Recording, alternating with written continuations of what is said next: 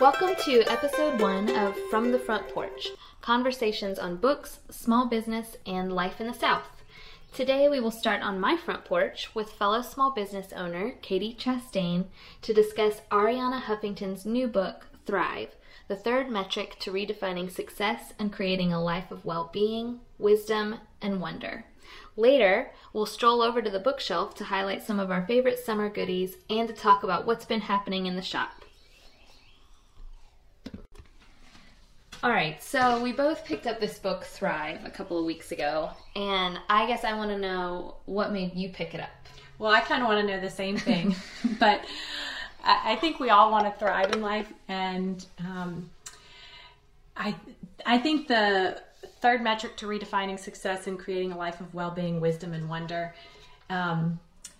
It sounded like another sort of antidote to our busy lives and how to regain balance in life. And I'm all about those kinds of cheesy self-help books. Yeah, self-help books are one of my favorites. And I loved Lean In by Sheryl Sandberg. And so I was kind of drawn to this because I felt like Sheryl Sandberg talked about like our professional lives more or less. And I really liked Lean In, and then I thought, well, maybe this will, like, cook the other side of the egg. Yeah, and both, I think, are pretty controversial, and that, yeah. And that here are two women kind of saying you can have it all and do it all, but we don't all have the same resources that Sheryl Sandberg and Arianna Huffington have.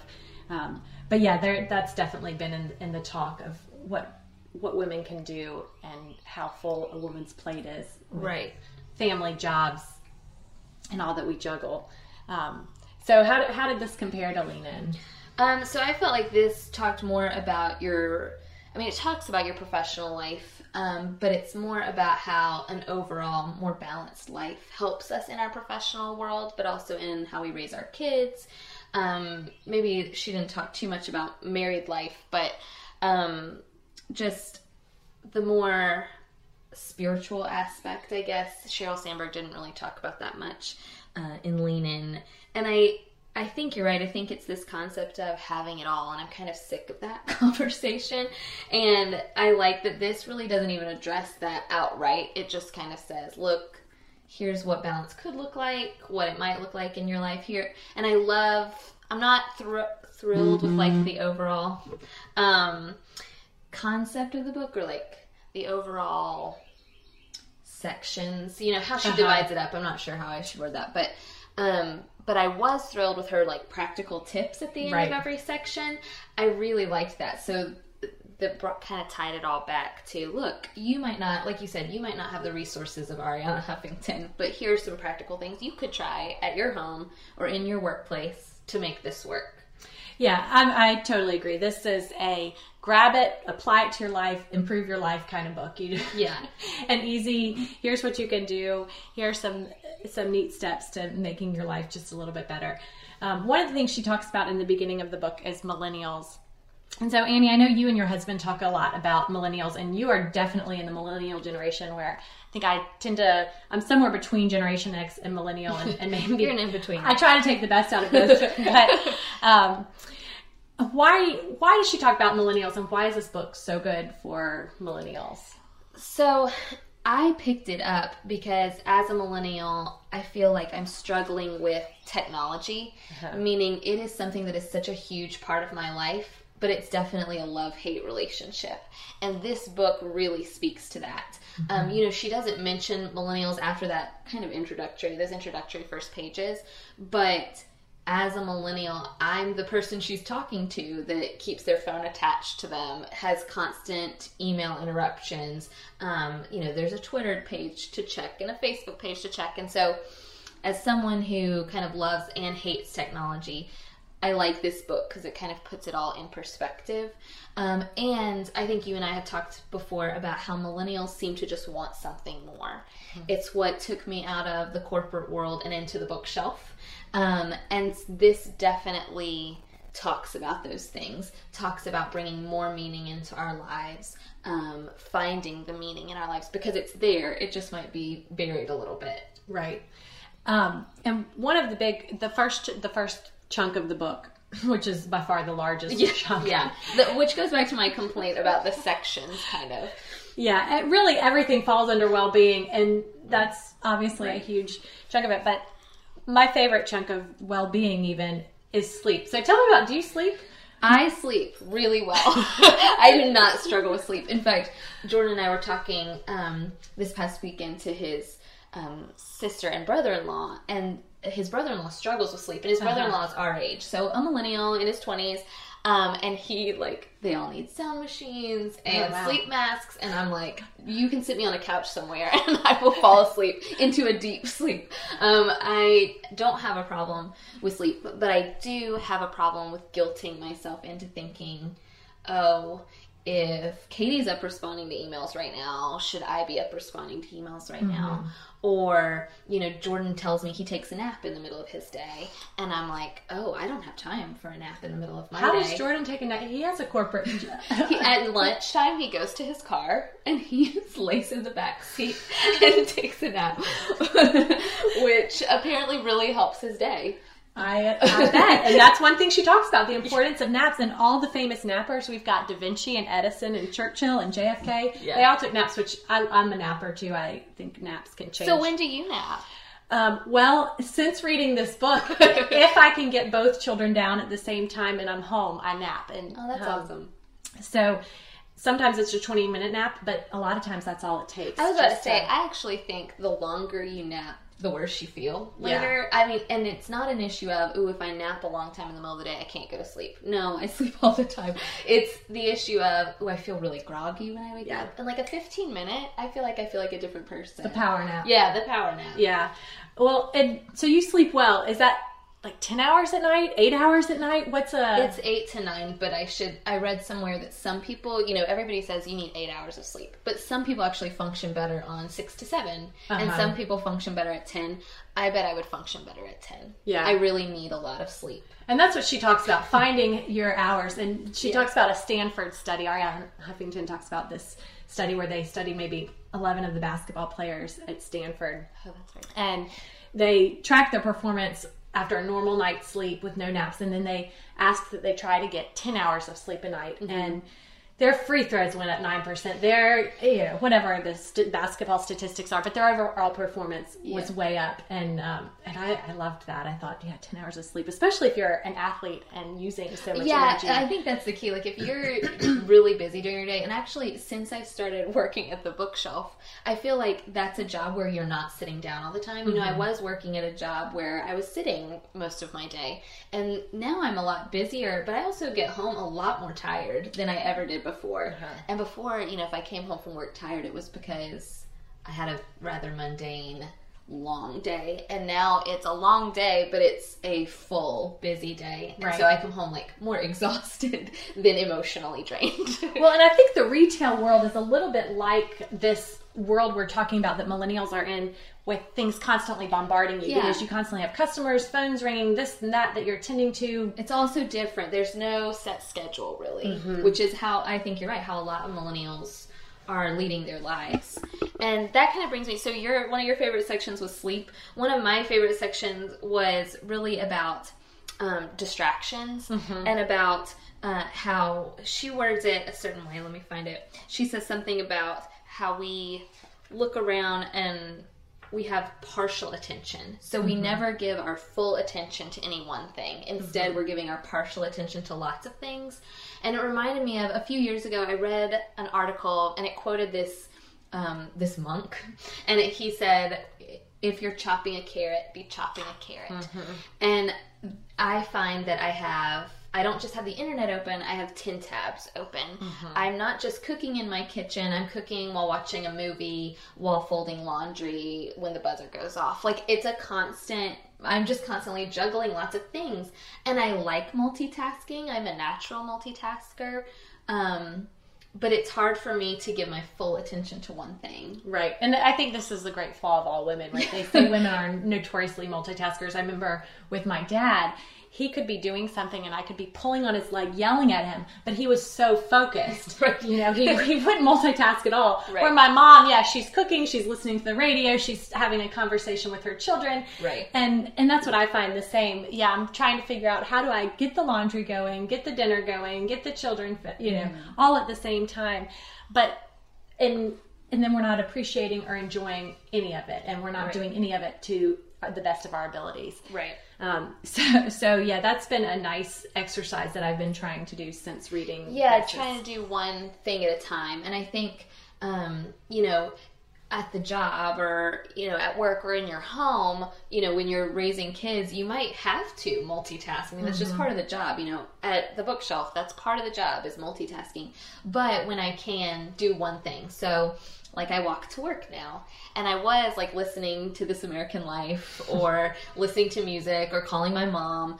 And now when I walk to and from work, I try not to do any of those things and instead just focus, because it's such a beautiful walk. And I would think I was losing that. I wasn't paying attention to that because I was listening to my earphones. Yeah, and she talks about walking and how important it is, and it's been important for a lot of philosophers, and it's the way we relax our mind and shake off the day, and Thomas Jefferson talks about it, Thoreau talks about it.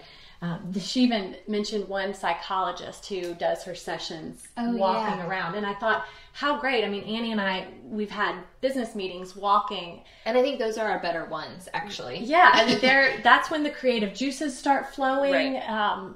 And you're right, you just see the world around you. Right. 1 year for Lent, I gave up my car and walked everywhere. And I realized after those 40 days of walking everywhere, I knew more neighbors. Mm-hmm. I knew what was going on in their lives because I was paying attention to what's going on and off their porch. I mean, that's kind of nosy of me, but you just are more tuned in to what's immediately around you. Yeah. And that does kind of inspire this sense of awe and wonder and appreciation. Right, which she talks about at the end of the book. She kind of comes full circle. And the reality of it is, even though she divides these sections up, and well-being is huge, and wisdom is huge, and then wonder gets this very brief chapter, the reality of it is the more well-being you have in your life and the more time you're spending doing one thing at a time, turning off your cell phone, you know, at 8 o'clock or whatever, the more time you have for wonder and the more time you have for appreciating what's around you. Right. Yeah. And yeah, part of that is also that ability to just turn your brain off for a little bit and meditate and make some room in your brain without thinking. And again, with all the tweets, all the access that we have to all this information, how hard is it to not think about something? I mean, you have endless stuff to think about, endless stuff to talk about, but just being still for 2 minutes a day, 10 minutes a day, and not thinking. And she gives some practical advice on how to do that, how to bring your thoughts and still your thoughts. And I thought that was helpful. Yeah, and I like that Arianna Huffington is giving us an excuse to do this. Because I don't know if it's a female thing or not, but this kind of guilt or this kind of bragging about how stressed we are, bragging about how tired we are. Oh, you got 8 hours? Well, I only got 6 hours last night. And we kind of one-up each other. And I don't know why that is, but I like that Arianna Huffington, by talking about it, and by talking about her level of exhaustion, you know, she's not the only person talking about it. There's another ABC correspondent who wrote a book called 10% Happier, and it's on the New York Times bestseller list right now, and it's about how he reached this level of exhaustion and ultimately realized, oh, I need to take a step back. And so these more famous individuals are having these quote-unquote breakthroughs and allowing us to kind of take a step back. Right. Yeah. And so many creative thought leaders have discovered this in the past. So it's almost this cycle of, you know, you get so busy and then you realize, oh, I need to slow down. I mean, Steve Jobs was a huge advocate of yoga and silent retreats and meditation. And a lot of these businesses, creative businesses like Google, like the Huffington Post, are creating nap rooms or meditation hour, and they're finding their productivity, the creativity of their workers is going up. Right. And I think that's inspiring and sounds good to all of us because we're yearning for it. And so it's like, oh, yes, thank you, a workplace that allows me, and it's okay to do the things that are really good for me, and we're seeing great benefits to doing those things. Right. So, and the next big chunk was wisdom. And Annie, I'm curious, we're both trained as journalists, and so I think we're probably trained to seek wisdom and to look for it all around us. But what kind of wisdom did you find in here? What did you find helpful? I liked that one thing I was really drawn to was this concept of information does not equal knowledge. We live in this time where we have all the information. really all the information at our fingertips. You know, with the click of a button or with a search on Google, we can have whatever information we need. But that doesn't mean we're wise. It doesn't mean we're gaining knowledge. And maybe, again, because I'm a millennial, because I am surrounded by technology and constantly using technology, it's a reminder that, oh, I can use this technology and I can even use it to my advantage, but that's not what is going to make me a wise person. Mm-hmm. And so, you know, she mentions some statistics about kids and technology, like little kids and technology and iPads. And it's frightening. It is frightening. I don't have kids yet, so I feel like I can't make any statements about that, but it's eye-opening that, oh gosh, that's what is in front of children's faces all day long. Or and the downside to this constant influx of information, whether it's an iPad in front of you or, you know, a constant barrage of tweets, it's causing us to move faster than ever before. Mm-hmm. So the whole section where she talks about slowing down, that was kind of my favorite thing. She even mentions another book, which I haven't picked up yet, but I think I'm going to, In Praise of Slowness. Mm-hmm. And I think that's this idea that we think we should be doing everything faster because we have all the information we need.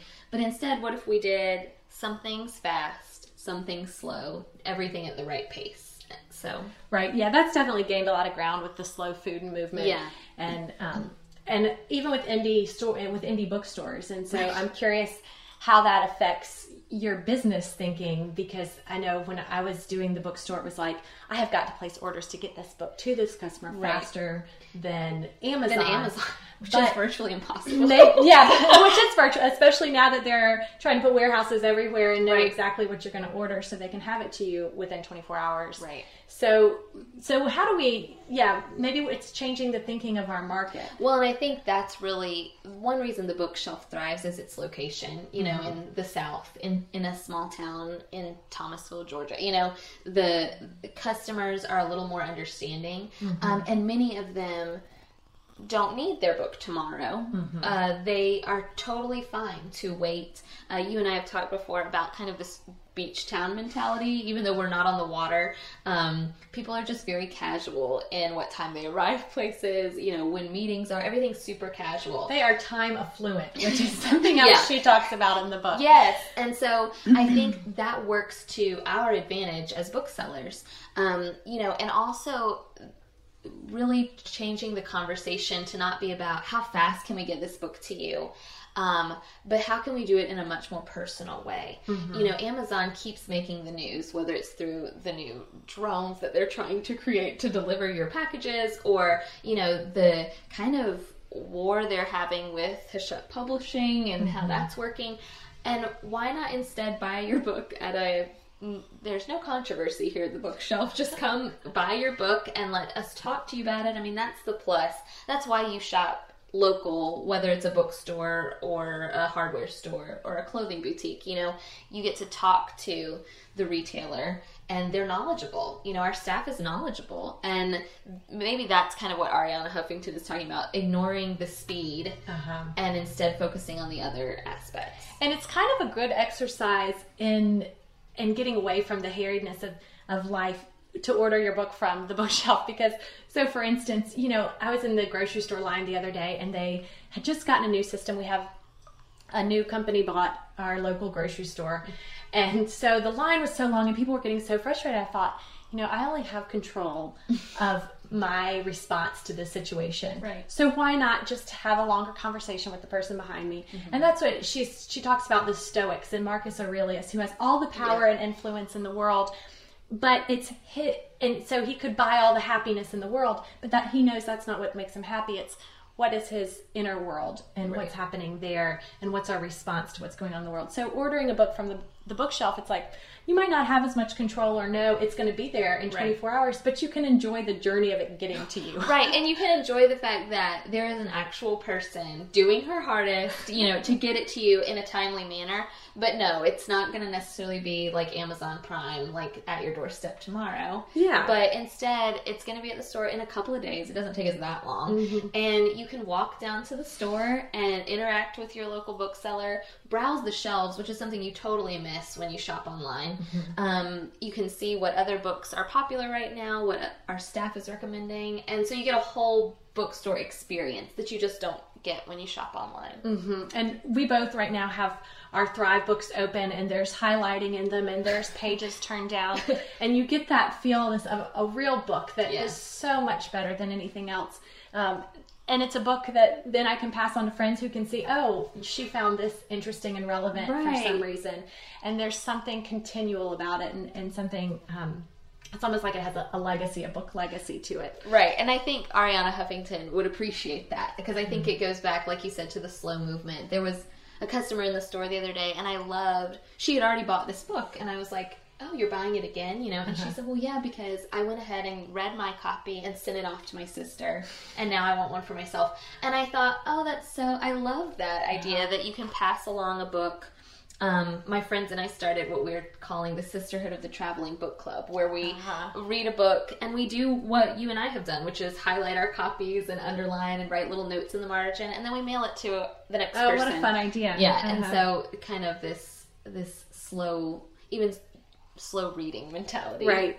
Yeah, one of the articles she said is maybe one of the most tweeted or retweeted articles of all times at the Huffington Post was the day I stopped saying hurry up. Yeah. And that really resonated to me, because I can't tell you the number of times I say, hurry up, get your shoes on, let's go, we're going. Right. To my daughter. And it really is, the children have this natural awe and wonder. And yes, she is stopping to look at a leaf for the 100th time, or oh my goodness, there's a ladybug, Mom, it's a ladybug, and we have to stop and talk about it for 2 minutes. Right. But what if we all just had that same? Right. And what is the harm? And I don't, you know, what are you really trying to get to? What is so important that you, it's not okay to be 5 minutes late, or you know, it's just, I think we make things so much more important than they need to be, and then the irony is the really important things we completely belittle. Right. And certainly your time is important. I want to respect your time by getting places on time, but absolutely. Yeah. Especially at my phase in life right now, there's nothing that important to get to. Right. Another part of the wisdom section that I liked is the gratitude exercises, and I think this is, again, just another way to control your mind and have control over your responses to the world. Is constantly checking in and making sure you're grateful and finding things to be grateful for. It's so practical. Yeah, I liked the section on giving, because I felt like it talked about, it took the idea of gratitude, and then it made us better givers. I mean, because that's what gratitude ultimately does. I read a book probably several years ago with my book club called 29 Gifts, and for 29 days, she gave a different gift, whether it was of her time or, so, I know it sounds ridiculous, but something as simple as putting your grocery cart back. And ever since I read that book, that's something I do. And, you know, maybe people were already doing that, but I wasn't. I was like reading it, and now I put it back. And so this attitude that if you walk around more grateful for what's around you, I mean, as cliche and as cheesy as that sounds, it really does make you a more naturally generous person, I think. Yeah, I love her quote. It says, gratitude works its magic by serving as an antidote to negative emotions, and it's like white blood cells for the soul. I just love that idea that we can overcome our negative thoughts by something, and yeah, giving back, and giving our time, which when you feel like you don't have any time, it seems hypocritical to say then, oh, I don't have enough time to give, but once you start giving, you find more time, and you find that you have spaces, and you treat your time differently too. You know, you make it maybe a little bit more sacred, and perhaps if we're in tune to this well-being and this wonder, we don't waste time as much. Maybe I liked too she gives these practical tips we mentioned, like at the end of every section, and I loved those because they felt like, oh, these are things I could actually implement. And so she talks about making small gestures of kindness, using a skill or talent you have to help someone. But the one I really liked was that during your day, make a personal connection with people you might normally pass by. And I love that for a couple of reasons. Number one, Jordan, my husband, is very good at this. I watch him interact with people and complete strangers, and he's just so in tune to them and kind to them. And then the other thing is, now I'm on the other side of the coin, and I'm behind a counter now. And now I realize, oh, this is how people treat the person behind the counter. And even though our customers, for the most part, are lovely, wonderful people, you do realize, oh, the roles are reversed, and now I'm behind the counter, and how do I like to be treated? Yeah, that's a little bit of a sticking point. It's that guilt that you feel when you get on the plane and want to just put your earphones in and read your book and not talk to the person next to you. But Jordans, who are from Birmingham, I'm pretty sure all of them, they do. They know that you're supposed to engage the person next to you, at least pleasantly. And really, we all have something, and this goes back to the wisdom. Everybody, you can learn something from everybody. Yes. And maybe it's our job to cull out what we can learn from somebody. And that's, again, making it about what you can get from it. Mm-hmm. But really, you do get when you give and when you talk to other people and learn about other people. So the end of the book, and she says this was part of her graduation speech or commencement speech at Smith, is onward, upward, and inward. And so, yeah, let's make that effort and go inward. And yeah, I think we learn so much more about ourselves and the people around us when we do that. So overall, would recommend to pick up? Absolutely. I think you do have to go in knowing this is a self-help type book. So if that's not for you, this one might not be for you. But she gives some pretty practical tips. So even if you're that person who just tell me what to do, you will find that here. And then for those of us like you and me, I think, who rather would enjoy the process and give me all the statistics and all the quotes, and I think those types of people will really love it. Okay. Well, good. Thanks, Annie. Thanks, Katie. So that was Thrive by Arianna Huffington. Up next, we're going to do some shop talk from the bookshelf. Okay, Annie. So one of the things I miss about being in the shop the most, and it's probably the question you get all the time, is what are people reading? My grandmother, who has terrible Alzheimer's, forgets I've sold the shop and I'm not doing it anymore.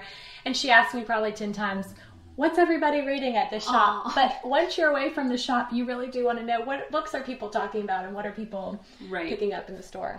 Okay, so as far as like what are just people reading, by far Donna Tartt's The Goldfinch. People cannot get enough of it. I can barely keep it on the shelves. We also have a local author, Prissy Elrod, who's written a new memoir, Far Outside the Ordinary, and it has been shockingly popular. And I mean that because often a regional author just doesn't sell as many books except to people who are local. So when we get tourists and things, they're just not as in tune to the regional section. But we had a signing with her a couple of weeks ago, and I'm hoping we're going to have her actually on the podcast pretty soon, because the memoir was really powerful. I really enjoyed it, and it's been flying off the shelves. I think a book club in town has chosen to do it, and so that one's really popular. And then, of course, it's May, which means graduation season.